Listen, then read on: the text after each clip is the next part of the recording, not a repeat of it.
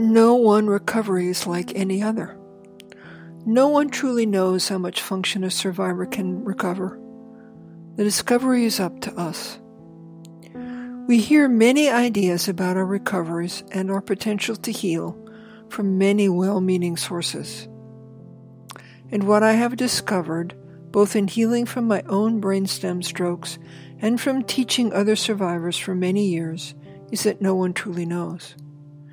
It's a process of discovery.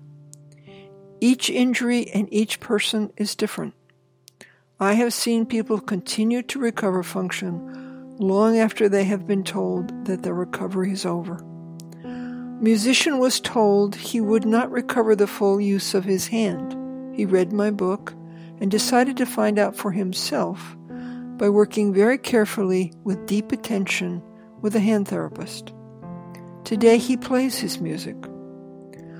We cannot do the work of recovery by ourselves, but we alone, the survivors, are the ones who can discover the power of our own involvement.